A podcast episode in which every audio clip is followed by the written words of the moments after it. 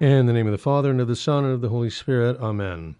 O God, who made the mother of your Son to be our mother and our queen, graciously grant that, sustained by her intercession, we may attain in the heavenly kingdom the glory promised to your children. Through our Lord Jesus Christ, your Son, who lives and reigns with you in the unity of the Holy Spirit, God, forever and ever. Amen. Welcome to No Nonsense Catholic. I am your host, Matthew Arnold, for Virgin Most Powerful Radio, and that was the collect from the Queenship of Mary, the feast celebrated last Sunday in the uh, Novus Ordo Missae.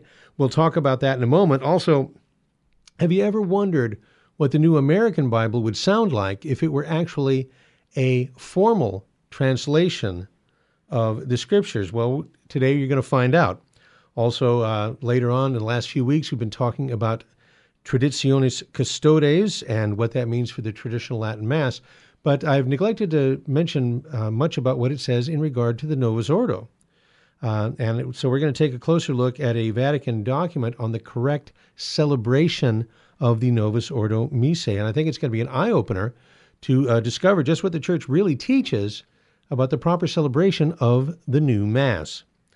Now, a week ago, Sunday was the 15th of August, and so that's, of course, the Feast of the Assumption, uh, which is a holy day of obligation in the United States. Uh, it just so happens that this year it fell on a Sunday. And uh, in the traditional Latin Mass, we always celebrate a commemoration of the Assumption on the following Sunday. It's known as the Sunday within the octave of the Assumption. Uh, and what that means is that uh, in addition to the the proper prayers of that particular Sunday, uh, they would add also a second um, collect and a second secret prayer and a second post communion prayer, all taken from the Feast of the Assumption. Now, in the new calendar, the 22nd of August, which is the octave day uh, of the Feast of the Assumption, is the Feast of the Queenship of Mary. And that's a, kind of in accordance with the fourth and fifth glorious mysteries the Assumption of Our Lady into heaven, body and soul into heaven, um, is followed by her coronation as Queen of heaven and earth.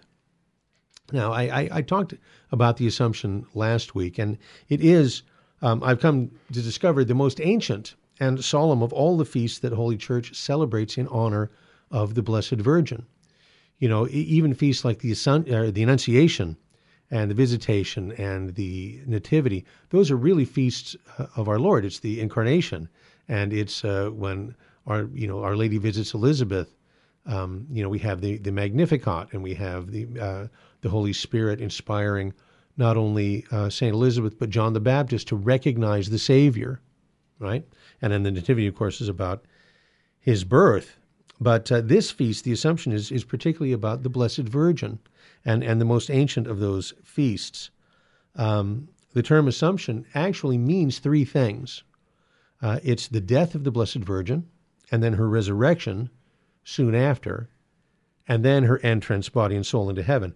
And, you know, at the present time, the word's used pretty much exclusively to designate um, the Virgin's entrance into heaven, body and soul, uh, in contrast to the ascension, where wherein our Lord goes to heaven under His own divine power.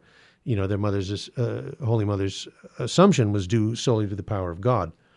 So that uh, that liturgical feast goes back with certainty, at least to the sixth century, and it became universal in the ninth. Now, regarding the queenship of Mary, according to an ancient tradition in the sacred liturgy, the main principle on which the royal dignity of Mary rests is her divine motherhood the archangel Gabriel, you know, spoke to Mary about the son that she was going to conceive. He says, "Behold, you will conceive in your womb and bear a son, and you will name him Jesus, and he will be great and will be called Son of the Most High. And the Lord God will give him the throne of his ancestor David, and he will rule over the house of Jacob forever. Of his kingdom there shall be no end." Right? That's Luke 1, uh, 31 through 32. Elizabeth uh, likewise calls her the mother of my Lord. So Mary is a queen since she bore a son who is, um, from the very moment of his conception, because of the hypostatic union of his um, human nature and divine nature, was also uh, king and lord as man. All right, as a man, he was king and lord of all things. And so the voice of the Archangel Gabriel is the first one to proclaim Mary's royal office because she is the mother of the king. She's Queen Mother. And God, uh, furthermore, has willed Mary to have an exceptional role in the work of our eternal salvation. And that was very much the teaching of the great Marian saint and doctor of the church, and my favorite saint, Bernard of Clairvaux. And we celebrated his feast on Friday of last week, the 20th of August, smacking between those two Marian feasts, the Assumption and the Queenship. Now, uh, if you're a regular listener to No Nonsense Catholic, you already know that I have a great interest in the Middle Ages, or what I would call the Age of Faith. And there's many fascinating things associated with uh, the Middle Ages. Lots of stuff that we can and have talked about. You know, the Crusades and the Holy Grail and the Knights Templar and the Shroud of Turin and the Canterbury Tales and the, the Divine Comedy and the Summa Theologia and the Imitation of Christ medieval devotions, uh, especially to the Passion and devotion to the Blessed Virgin Mary, the Holy Rosary, the four senses of Scripture, the prophecies of St. Malachi, all of this stuff comes to us from, from the Middle Ages. But interestingly, there's one thing that all of those topics have in common, and that is St. Bernard of Clairvaux. Now, you know, my Christian name is Matthew, so he's my patron saint, uh, St. Matthew the Evangelist. I chose Sir Thomas More as my confirmation saint, and I love them both. But my absolute, I mean, the one who has become my favorite saint uh, is Saint Bernard of Clairvaux, because for 20 years and more, I, I just been amazed when I've been doing research on one thing or another. Uh, I inevitably run into Bernard of Clairvaux. And he was literally the, the, the center of the 12th century universe. He was the most important man in the church. And, and he's been almost unbelievably influential on Catholic belief and practice, uh, even to this day. Uh, historically, St. Bernard uh, famously assisted at the Council of Troyes in 1128, at which he traced the outlines of the rule of life that he would write for the Knights Templar. Uh, and in the process, pretty much single handedly invented the ideal of Christian chivalry. Uh, on the death of Pope Honorius in 1130, uh, there was a schism in the church, and King Louis VII, or the Sixth rather, called on the French bishops uh, to to choose someone to mediate uh, to choose between you know the, the, rival popes, and they chose Saint Bernard of Clairvaux. Um, and then in 1139, Bernard assisted at the Second Lateran uh, Council, which is kind of his era's Vatican II. And he saw one of his spiritual sons, Bernard of Pisa, elected pope. He became Pope Eugenius or Pope Eugene III. And when he became pope, he asked Bernard to uh, to give him some spiritual direction on how to be a good holy father. And Bernard responded with what became its five books that are, are, known collectively as De Consideratione, on consideration. And you know, Benedict XVI uh, said that that should be required reading for popes today. And obviously, he was familiar with it. Uh, when the Muslims recaptured the city of Edessa, Pope Eugenius commissioned Bernard to preach the Second Crusade. So you know he was like I say, and that's and that's just scratching the surface. That's just that's just you know hitting the highlights. Bernard died in 1153. He was canonized only 21 years later by Alexander III. In 1830, Pope Pius VIII bestowed upon him the title Doctor of the Church, and he is also known as the mellifluous doctor for his eloquence, the oracle of the 12th century for his prophetic utterances, thaumaturgus of the West for his many miracles that he performed, and quite fittingly, the arbiter of Christendom because he helped people, you know, reckon things out. His lasting influence has been so great that Pope Pius XII named him the last of the fathers. That is his official title. Now, more, uh, more important to me personally, he had a great influence on Thomas à Kempis, who is the author of The Imitation of Christ, which I read from pretty much every day. Uh, he was extremely influential also in the area of Catholic devotions, uh, the Holy Face, devotion to the Holy Name, uh, in fact, he was the first to use the term the holy name of Jesus. Uh, it was St. Bernard who composed the prayer to the shoulder wound of Christ. And um, he's very devoted to the passion of our Lord and to the suffering of his sacred humanity. In August of 2009, Benedict XVI said, For Bernard, in fact, true knowledge of God consisted in a personal, profound experience of Jesus Christ and of his love. And this is true for every Christian. Faith is first and foremost a personal intimate encounter with Jesus, an experience of his closeness, his friendship, and his love. It is in this way that we learn to know him ever better, to love him, and to follow him more and more. So there's there's Bernard in the Middle Ages. I mean, very modern, uh, seemingly approach, but actually our approach is really very medieval. Finally, Saint Bernard had no doubt that through Mary we are led to Jesus per Mariam ad Jesum. Uh, and he said, since we just, this is the Pope, um, uh, quoted this uh, little passage from St. Bernard. And since we just celebrated the Queenship of Mary, I, I want to sh- share from that also. This is from his feast for the uh, Octave of the Assumption or the Queenship of Mary. This is from a sermon that Bernard preached about that, wherein he describes Mary's intimate participation in the sacrifice of her son. He says, O Blessed Mother, a sword has truly pierced your soul. So deeply has the violence of pain pierced your soul that we may rightly call you more than a martyr. For you, in participation in the passion of the Son, by far surpasses in intensity the physical sufferings of martyrdom. It was uh, really Bernard of Clairvaux who hammered out uh, what became the Church's understanding of Mary as co redemptrix and mediatrix of all graces. So, a nod to our blessed Queen and to her uh, devoted servant, Saint Bernard of Clairvaux. Going to come back with a new Bible translation I think you're going to be interested in. Lots more on No Nonsense Catholic here on Virgin Most Powerful Radio. Stay with us.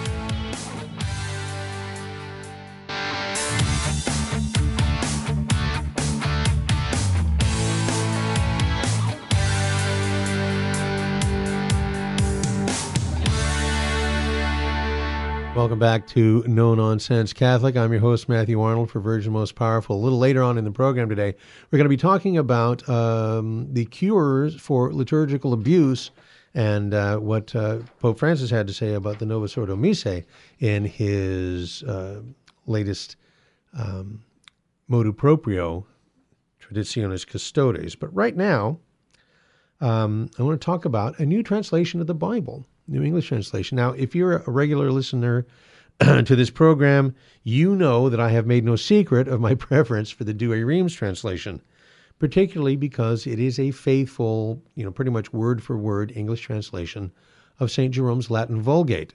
And the Vulgate, of course, is, is uh, probably the most important of the Catholic translations of the Bible.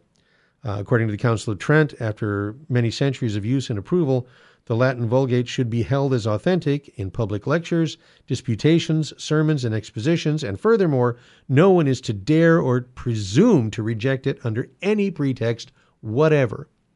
okay, so I like the Douay uh, because it's faithful to the Vulgate.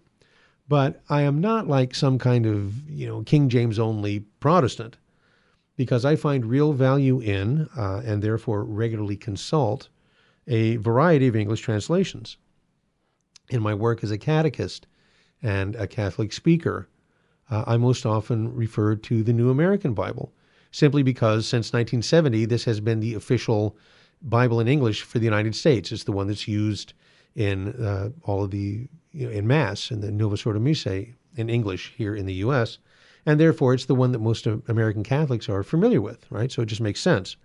Um, in my book, Confessions of a Traditional Catholic, um, the scripture quotation, unless otherwise noted, all scripture quotations taken from the RSVCE, the Revised Standard Version Catholic Edition. That was not my choice. That's just the editorial policy of my publisher, uh, Ignatius Press. Um, but uh, in my speaking, my writing, this podcast, obviously, um, even as a diocesan catechist, I've been known to turn to the Douay Rheims and and to the Vulgate, actually, um, uh, because you know the, the, New American Bible is just kind of deficient in in its uh, um, translation. But um, looking for a modern English translation and an alternative to some of the more egregiously translated passages in the New American Bible, I've had recourse to even the Good News translation or the Contemporary English version, which uh, have they both you know boast of bishops imprimatur, but they're primarily ecumenical translations uh, that were done by the American Bible Society. Now, thankfully, my search for a more formal but still reader friendly uh, modern English Catholic Bible translation is over. Uh, it is the New Catholic Bible from the Catholic Book Publishing Corporation, formerly the Catholic Book Publishing Company. I see they've incorporated. Um, now, no translation of the Bible is perfect. Uh, start there, and that includes this one. But as they say, uh, the best version of the Bible for you is the one that you're going to read. And, and there's some truth to that. And if you are someone who regularly reads the New American Bible, which is most uh, English speaking American Catholics, um, and but you chafe at some of the translations, like me, this just might be the Bible for you.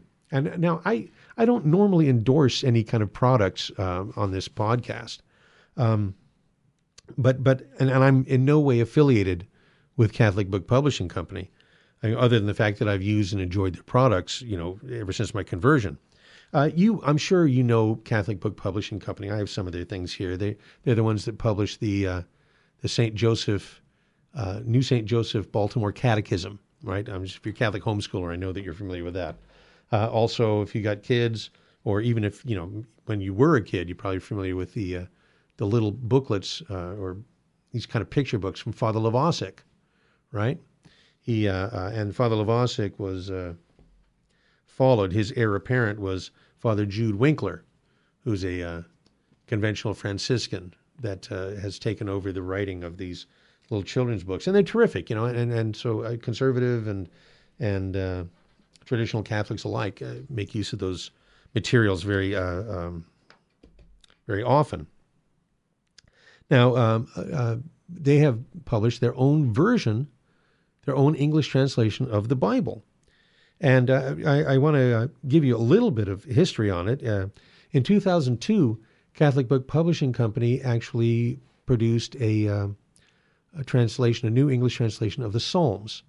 They called it the New Catholic Version.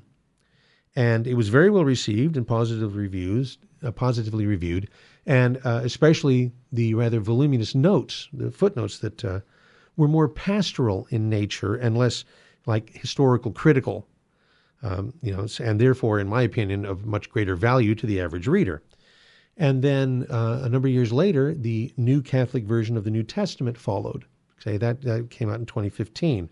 And like the New Catholic version Psalms, it was well received, and for the same reasons, you know. And I, I have a, a, copy of, I got a paperback copy of it here, the uh, New Catholic version of the New Testament. I also have a, a little a vest pocket version that I sometimes uh, carry when I travel. Uh, and the thing about it is that because of the um, reception of the Psalms and their New Testament version, uh, there was a great deal of interest in them producing a complete translation. Hence, the New Catholic Bible, which unbeknownst to me, was actually published in 2019. So it was in the midst of all this COVID stuff, and I, you know, got to pick out when I when I wasn't paying attention and when the Catholic bookstores were closed. Um, but uh, you know, the, the, New Catholic Version Psalms and New Testament, even Psalms and New Testament together, are still available. And like I say, I, I showed you a couple here. But um, the New Catholic Bible, right, the whole Bible, is now available and in several editions, soft cover, hardcover. The, the new Duralux, which I really like, uh, and Catholic Book Publishing Company has been putting stuff out in the Duralux covers for some time now, and they're really, I mean, they're gorgeous and you know just high quality. Uh, you know, the bindings stay together nicely and stuff. I use my prayer book and my Bibles from them every single day, and they're holding up really well. Um, anyway, they got pocket size, personal size, large print. My own personal favorite, giant print, which I'm going to be picking up my giant print uh, uh, copy hopefully later this week. And also, and again, especially for me personally, this is great. Catholic Book Publishing Company put up a, a, struck a deal with BibleGateway.com, and so they've made the New Catholic Bible now available in a searchable digital format online, right, for free. So you can check it out there. And by the way, BibleGateway.com is just a terrific resource uh, for Bible study and especially for writing because not only can you, um, you know, it makes all these different Bible versions available to you to compare and contrast, and it also gives you the ability to cut and paste. So if you're going to quote something, by the way, speaking of that, the New Catholic version of the Bible has a, um, a pretty liberal quote policy.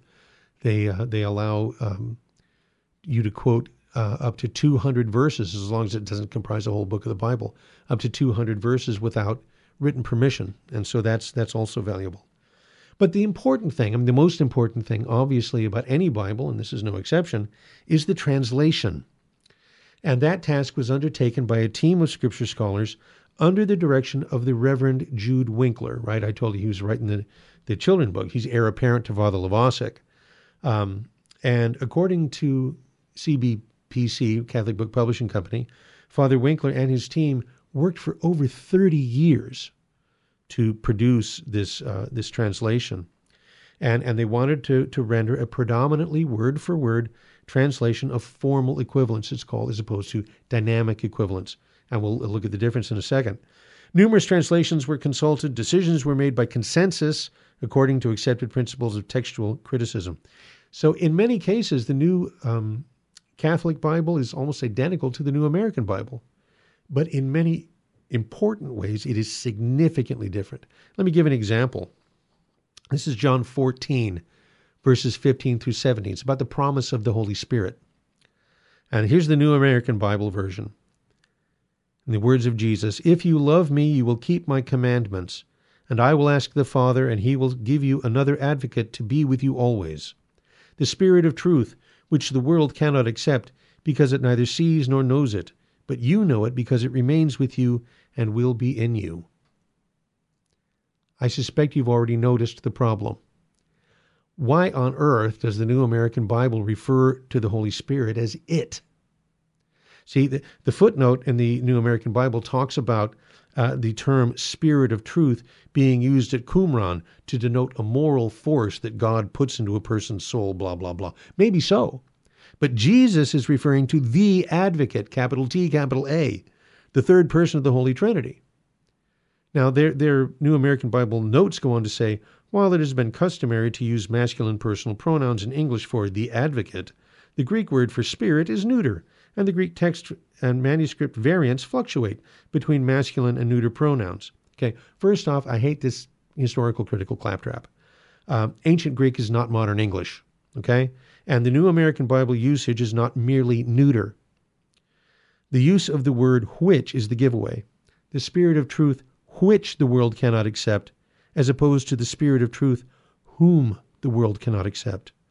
Which can apply to an impersonal force, but it cannot apply to a person any more than it can. No other English Bible translation that I was able to find, Protestant or Catholic, uses the pronoun it in these verses. Now, whatever possessed the New American Bible translators to use it in reference to the Holy Spirit, the fact remains that in English, it denotes a thing. Okay, so for example, an inanimate object like a table lamp, uh, uh, you know, or even a living thing like a dog or a cat, but never a person, right? Allow me to demonstrate. Imagine you heard this soundbite on the radio. President Biden arrived in Timbuktu today. The President, which has often given its opinion on certain matters, will meet with government, rep- government representatives tonight when it will address many topics it considers important. Okay, obviously, uh, to speak of the President of the United States in that matter, uh, manner would be unacceptably disrespectful. Well, the same goes for the Holy Spirit, only infinitely more so. And it makes that New American Bible translation at least flirt with heresy. So let's turn to the New Catholic Bible. Same verses, John 14, 15 through 17. If you love me, you will keep my commandments, and I will ask the Father, and he will give you another advocate to be with you forever. Notice forever as opposed to always. The Spirit of truth, whom the world cannot accept, because it neither sees him nor knows him. But you know him because he dwells with you and will be in you. Now, this is much better, you know, uh, because, well, first, I was speaking of ancient languages, the translation's in tune with Jerome's Latin Vulgate. Remember, Jerome was, was a Latin scholar, in fact, one of the four great Latin doctors of the church. But more to the point, Koine Greek was his native language. And being a native speaker of the original biblical language puts St. Jerome in a, a unique position to understand the language of the New Testament better than any modern scholar could ever hope to, including the translators of the New American Bible. And so you, you look at it in the Douay, which is word for word from the Vulgate. If you love me, keep my commandments, and I will ask the Father, and he will give you another paraclete, advocate, that he may abide with you forever, the Spirit of truth, whom the world cannot receive, because it seeth him not nor knoweth him, but you shall know him, because he will abide with you and be in you.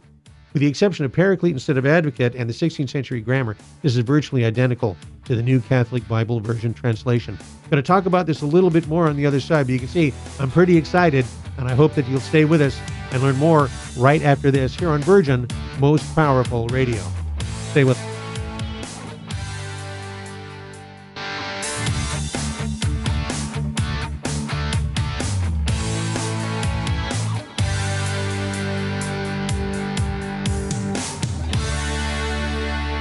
Welcome back. It's uh, No Nonsense Catholic on Virgin Most Powerful Radio.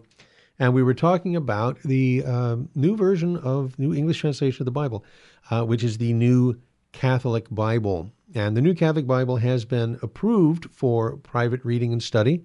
Uh, you know, it has an imprimatur. It's, it's approved by uh, a bishop's council, bishop's conference, um, and so forth. You know, it, and so like the Revised Standard Version or, you know, the Douay Rheims or any of the other uh, Catholic Bibles. Um, it is approved, but um, the New American Bible is exclusively used for liturgy in this country. So it's not it's not a liturgical translation. It's one for for reading and study. And as a result, I think it's just it's going to be my go-to scripture where I would have gone to the NAB before. I will now go to the NCB simply because uh, uh, the translation, and uh, especially because it's more formal. Um, eh, but in some places, um, it's just simply clearer, you know. Uh, and in some places, uh, it it really corrects trans- translational missteps. For example, New Catholic Bible translation of Luke one twenty eight is "Hail, full of grace." Right, and that corresponds uh, to the Douay, and you know it's the classic translation. Um, in according to Liturgiam Authenticam from Pope John Paul back in the year 2000, uh, and the guidelines of um, translation for the liturgy, it has been corrected in the lectionary. It says "Hail, full of grace." When you know when you go to mass and they read Luke 128, that's what you're going to hear. But the New American Bible still has Luke 21:28 as "Hail, favored one."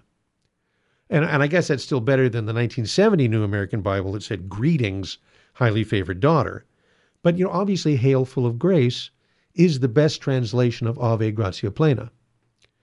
But as I said, in some, in some uh, cases, it's just clearer. For example, 1 Corinthians 2 9 in the New American Bible says, But as it is written, what eye has not seen, and ear has not heard, and what not, has not entered the heart, the human heart, Let me try it again. But as it is written, what eye has not seen, and ear has not heard, and what has not entered the human heart, what God has prepared for those who love him. Like, what? Whereas uh, 1 Corinthians 2 9 in the New Catholic Bible says, For as it is written, eye has not seen, ear has not heard, nor has the human heart imagined what God has prepared for those who love him. Okay, so you don't you don't need a, a brochure to understand what that says. So it's it's a it's it's a fresh and lively, but in in most cases more accurate translation. And you know, and there's plenty of other examples, but you get the picture. Uh, one last thing: it's always bothered me that the New American Bible does not capitalize the H in Holy Spirit or the T in Spirit of Truth, for example, but the New Catholic Bible does. So if, like me, you are used to the New American Bible, but you've always found, you know, the rendering of certain passages cringeworthy, uh, then the NCB is a great alternative. I think it's a real breath of fresh air and it's a genuine blessing. And if you're interested, I recommend you go to BibleGateway.com and check it out. You can find the uh, NCB also at your local Catholic bookstore, or you can order direct from Catholic Book Publishing com. I'm sorry, I didn't take the time to, to try and get a, a, representative there to interview them about the, the translation. I'm, I'm, I'm that excited about it. I think it's really going to be a, a boon uh, to me this year. You know, when I'm going to, to teach RCIA, I don't have the latitude to teach out of the Douay Rheims Bible and the, and the Roman Catechism, right? But this is going to give me a good church approved modern English uh, Catholic uh, translation to use that's very, you know, similar to the one that people are used to. All right. Um, we've been talking over the last couple of weeks about Traditionis Custodes. I have not been thrilled, as you might imagine, with uh, Pope Francis's, um, well, for lack of a better term, attack on the traditional Latin Mass. But um, In the letter to the bishops that accompanies Traditionis Custodes, Pope Francis writes in the uh, the penultimate paragraph, he says, "quote At the same time, so at the same time as you're, you know, uh, uh, muzzling the traditional mass, he said, At the same time, I ask you to be vigilant in ensuring that every liturgy be celebrated with decorum and fidelity to the liturgical books promulgated after Vatican Council II without the eccentricities that can easily degenerate into abuses. Now, I, I this you know is along the lines of what um, Pope Benedict said in his letter to the bishops that accompanied Summorum Pontificum, although he was a little more to the point. Here he's talking about uh, eccentricities that could degenerate into abuses. Well, I, I think that uh, Benedict XVI was more candid when he told the bishops that, you know, we have to be frank, that it was precisely uh, lack of fidelity to the liturgical books, right? Unfaithful celebrations of the new Mass that has actually driven a lot of people to seek out the old Mass. And I know that's true because that's that's the story of my life.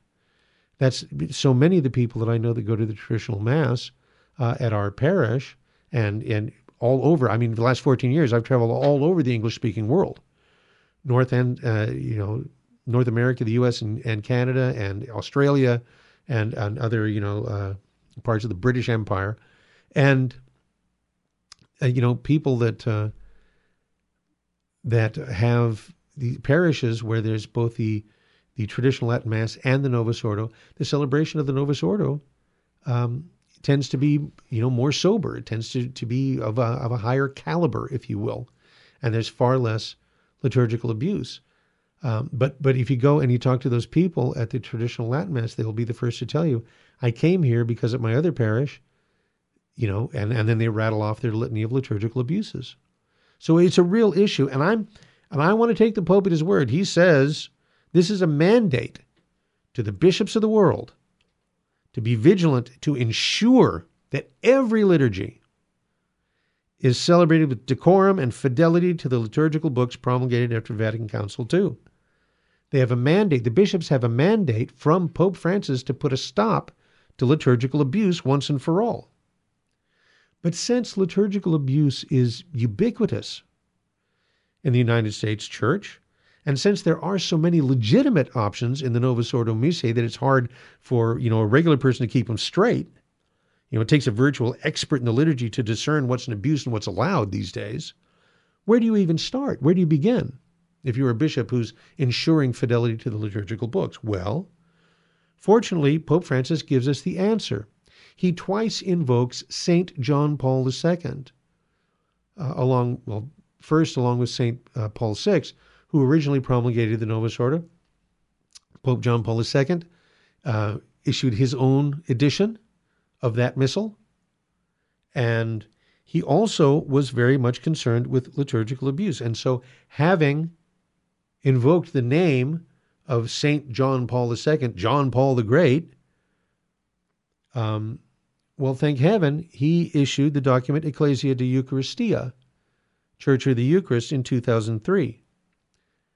He is the one who promulgated uh, the, the document Liturgiam Authenticam, which tells you how you are to, you know, and we've got the corrected translation of the Missal now. And Ecclesia de Eucharistia tells us about uh, how bad liturgical abuse is and promises to address those specific concerns. He said in Ecclesia de Eucharistia, this is John Paul II, I consider it my duty, therefore, to appeal urgently that the liturgical norms for the celebration of the Eucharist be observed with great fidelity. And those same words that Pope Francis used. These norms are a concrete expression of the authentically ecclesial nature of the Eucharist. This is their deepest meaning. Liturgy is never anyone's private property, be it of the celebrant or of the community in which the mysteries are celebrated. Precisely to bring out more clearly this deeper meaning of liturgical norms, I have asked the competent offices of the Roman Curia to prepare a more specific document, including prescriptions of a juridical nature on this very important subject. And that document was Redemptionis Sacramentum, as I mentioned last week. It was approved on March the 19th of 2004 and then promulgated on St. George's Day the following April 2004. So, Uh, Pope Francis has given us the answer to where the bishop can turn to ensure liturgical fidelity in his diocese. Uh, and that is this Redemptionis Sacramentum, which is the Magna Carta of the proper celebration of the new liturgy. Uh, it is its full title is Redemptionis Sacramentum, the sacrament of redemption, on certain matters to be observed or to be avoided regarding the most holy Eucharist. Here, the good bishops will find everything they need to know to ensure that, per Francis, every liturgy be celebrated with decorum and fidelity to the liturgical books promulgated after Vatican Council II without the eccentricities that can degenerate into abuses. Okay, so there's a preamble to Redemptionis Sacramentum wherein the Pope says, Pope John Paul II, it is my hope that the present encyclical letter will effectively help to banish the dark clouds of unacceptable doctrine and practice. He goes on to say this instruction has the purpose of a call to duty, right? To set forth for bishops as well as for priests, deacons, and all the lay Christian faithful how each should carry them out in accordance with his own responsibilities and the means at his disposal. Okay, so um, he tells us that liturgical abuses are harmful and must cease. All right, now I mentioned last week that unfortunately this has been something of a dead letter.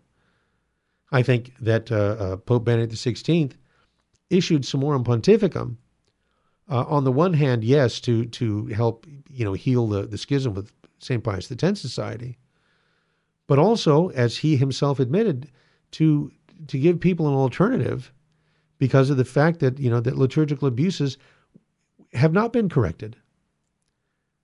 That from 2004 to 2007, very little was done practically to put an end to liturgical abuse. So, um, in this preamble, it says liturgical abuses are harmful and must cease. They contribute to the obscuring of the Catholic faith and doctrine. Well, that's true enough. Not infrequently, abuses are rooted in a false understanding of liberty. True. Ecumenical initiatives indulge in Eucharistic practices contrary to the discipline by which the Church expresses her faith, and abuses are often based on ignorance, and that they involve a rejection of those elements whose deeper meaning is not understood.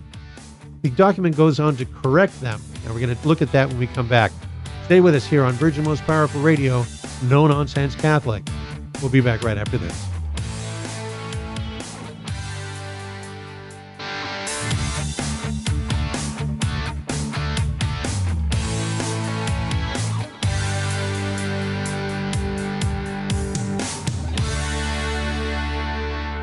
Okay, folks, talking about um, uh, Traditionis Custodes and the letter to the bishops that accompanied it, and the little talked about admonition of Pope Francis that um, celebrations of the Novus Ordo Missae must be uh, in fidelity to the liturgical books promulgated after Vatican Council II, and how um, bishops can look for direction to the Magna Carta of the uh, authentic celebration of the Novus Ordo, which is called Redemptionis Sacramentum, came out in 2004. And we're, we're looking at the preamble to that instruction, and um, one of the things it says here is that, um, it, well, it states firmly that anyone, and that would be a bishop or priest, quote, who permits himself to treat the liturgy according to his own whim, or by giving free rein to his own inclinations, even if he is a priest and injures the substantial unity of the Roman rite, which ought to be vigorously preserved, the result is uncertainty in matters of doctrine, perplexity and scandal on the part of the people of God, and, almost as a necessary consequence, vigorous opposition. And that is an oblique reference to the Society of St. Pius X, to the traditional movement in general.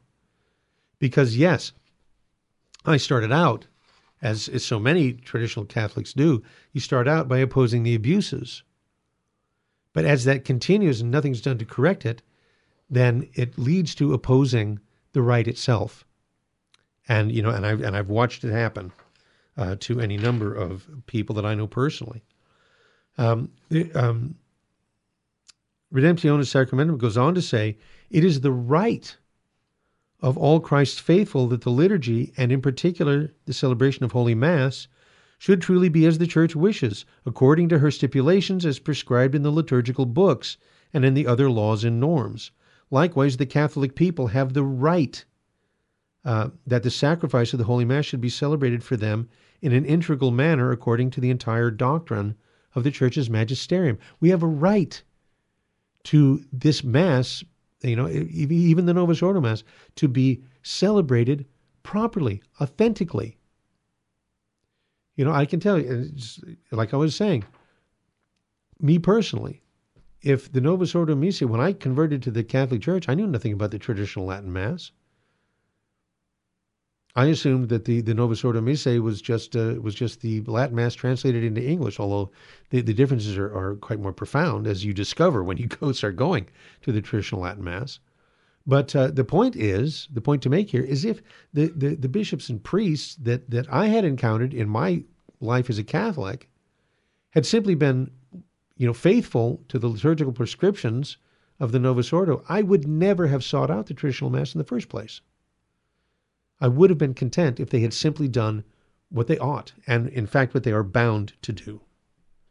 It says all of the norms and exhortations set forth in this instruction are connected with the mission of the church, whose task it is to be vigilant concerning the correct and worthy celebration of so great a mystery. I was talking with uh, Terry on the Terry and Jesse show earlier today, and uh, in, in, tangentially, I brought up the fact that uh, while our Lord had a lot of harsh things to say about hypocrisy and about uh, the religious leaders of his own day, the only thing that ever made him angry enough to become physically violent was liturgical abuse. And if our Lord takes it that seriously, I think that we need to take it seriously too. Christ's faithful have the right that ecclesiastical authorities should fully and efficaciously regulate the sacred liturgy, lest it ever seem to be anyone's private property. And this uh, section of the instruction on the regulation of the sacred liturgy, uh, it outlines the authority and the obligation of the bishops. He said the bishop is the one who sets forth liturgical norms in his diocese to by which all are bound. Uh, but it says, but he must also correct liturgical abuses. It says there has long been a need for bishops to make sure that the experts who advise them, right? Because that's the thing. How many, uh, how many uh, bishops hand this off to the liturgists, to the liturgical experts. Okay, well, he has the duty to make sure that they are known for the, their soundness in the Catholic faith as well as for their knowledge of theological and cultural matters. Okay, it's great that you've got your finger on the pulse of the modern world. It's great that you're a theologian, but man, you must be well formed in the Catholic faith. That must be the thing that you're known for. And then this same section also cautions that the diocesan norms that a bishop uh, uh, has, right, must not limit the pastoral freedom for certain variations and celebrations in a particular group of circumstances, provided they are in accordance with the liturgical books. In other words, you need to make allowances for the valid options that are available. All right, the valid options. And I think that it's important that you recognize that those valid options include the use of Latin and Gregorian chant and celebration ad orientem and any number of other things. You know, there was, uh, I just uh, read today that there was a bishop in, or a priest in Costa Rica who said the Novus Ordo Mass in Latin facing the altar and was punished by his bishop. Uh, for not, you know, for, for violating the, the, the rules here. And apparently, this bishop is unaware that according to the you know Latin and ad orientem is the, the presumption of the editio typica of, of the uh, you know the, the, the the normative form of the Novus Ordo Mass is is Latin. You know the normative way of receiving communion is kneeling on the tongue. Okay, I mean there there are options, but that's that's normative and and it's you know it's it's kind of uh, a scandal that a bishop would not be aware that this is the case. But as I said to Terry, unfortunately, we've had a generation of priests who were not well formed, and and they eventually become bishops. I think a lot of people, uh, a lot of my conservative Catholic friends, were scandalized by Pope Francis. And I remember years and years ago when Bill Clinton was elected president, and I said, you know, they were, they were so scandalized by that. And I said, you must have realized that sooner or later, you know, men from the World War II generation would no longer be available to become president. Eventually, we were going to have a baby boomer. Eventually, there's going to be a, a millennial in the White House. You know, it's just the inevitability of time. And the same thing here. Eventually, um, a, a, a cardinal was going to become pope who was completely formed after Vatican II. You know, and, and yeah, naturally, he's going to have a different uh, mindset than his predecessors. You know, it, it's just, you know, uh, something that we need to deal with, not to be upset about the fact that time is just passing. All right. Um, it also says that cooperation amongst the bishops is essential because the sacred liturgy expresses and celebrates the one faith professed by all. And being the heritage of the whole church, it cannot be determined by local churches in isolation from the universal church. For example, here in the United States, uh, our Conference of Catholic Bishops have declared that after 30 years um, of practice, receiving communion standing and in the hand is the norm in the United States well and good. But the universal norm is kneeling and on the tongue. So if a Catholic presents himself for communion kneeling on the and you know with his hands clasped and his mouth open, the the uh, minister needs to give him communion on the tongue because he has a right to receive it that way, regardless of your local norm. All right? Okay. You can't deny him the, the Eucharist on the basis of, well, that's not how we do it here. Okay. Um, and so, you know, a bishop is not free to mandate liturgical practices in his own diocese that are innovations or that are substantially different from the practices of other bishops. Okay?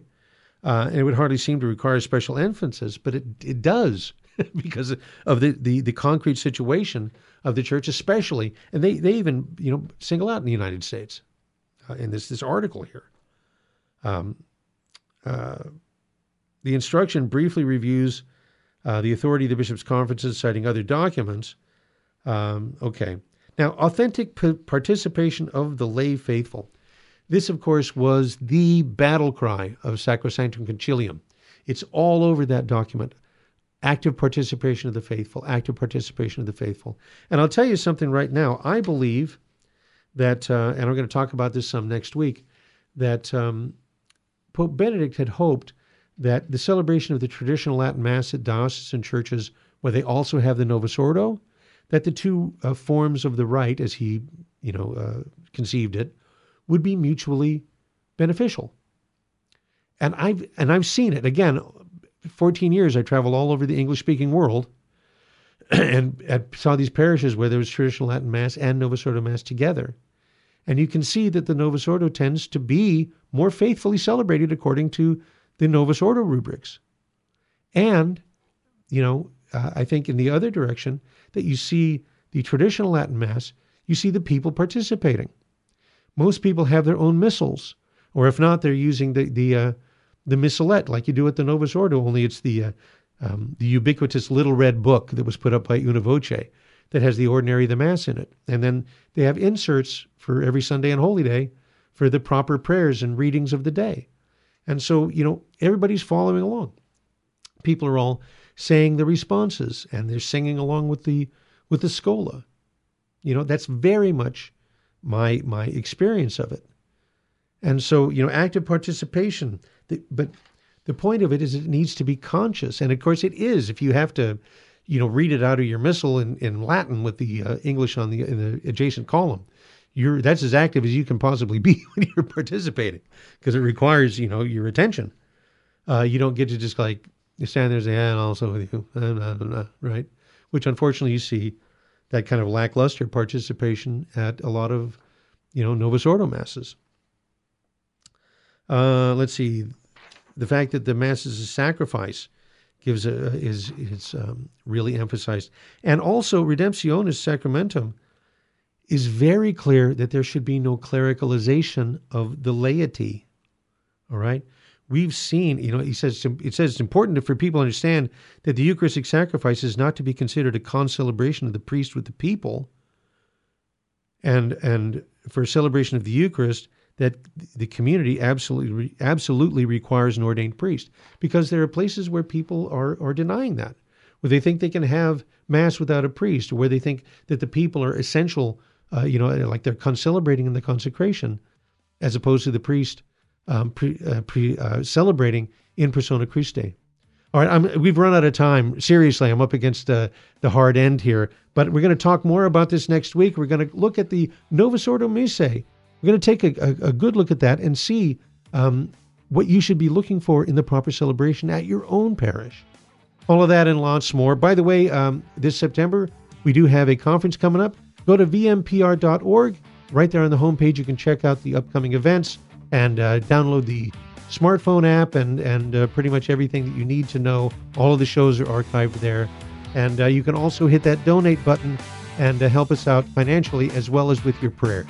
And so until next time, thanks for listening, and may God richly bless you and your family.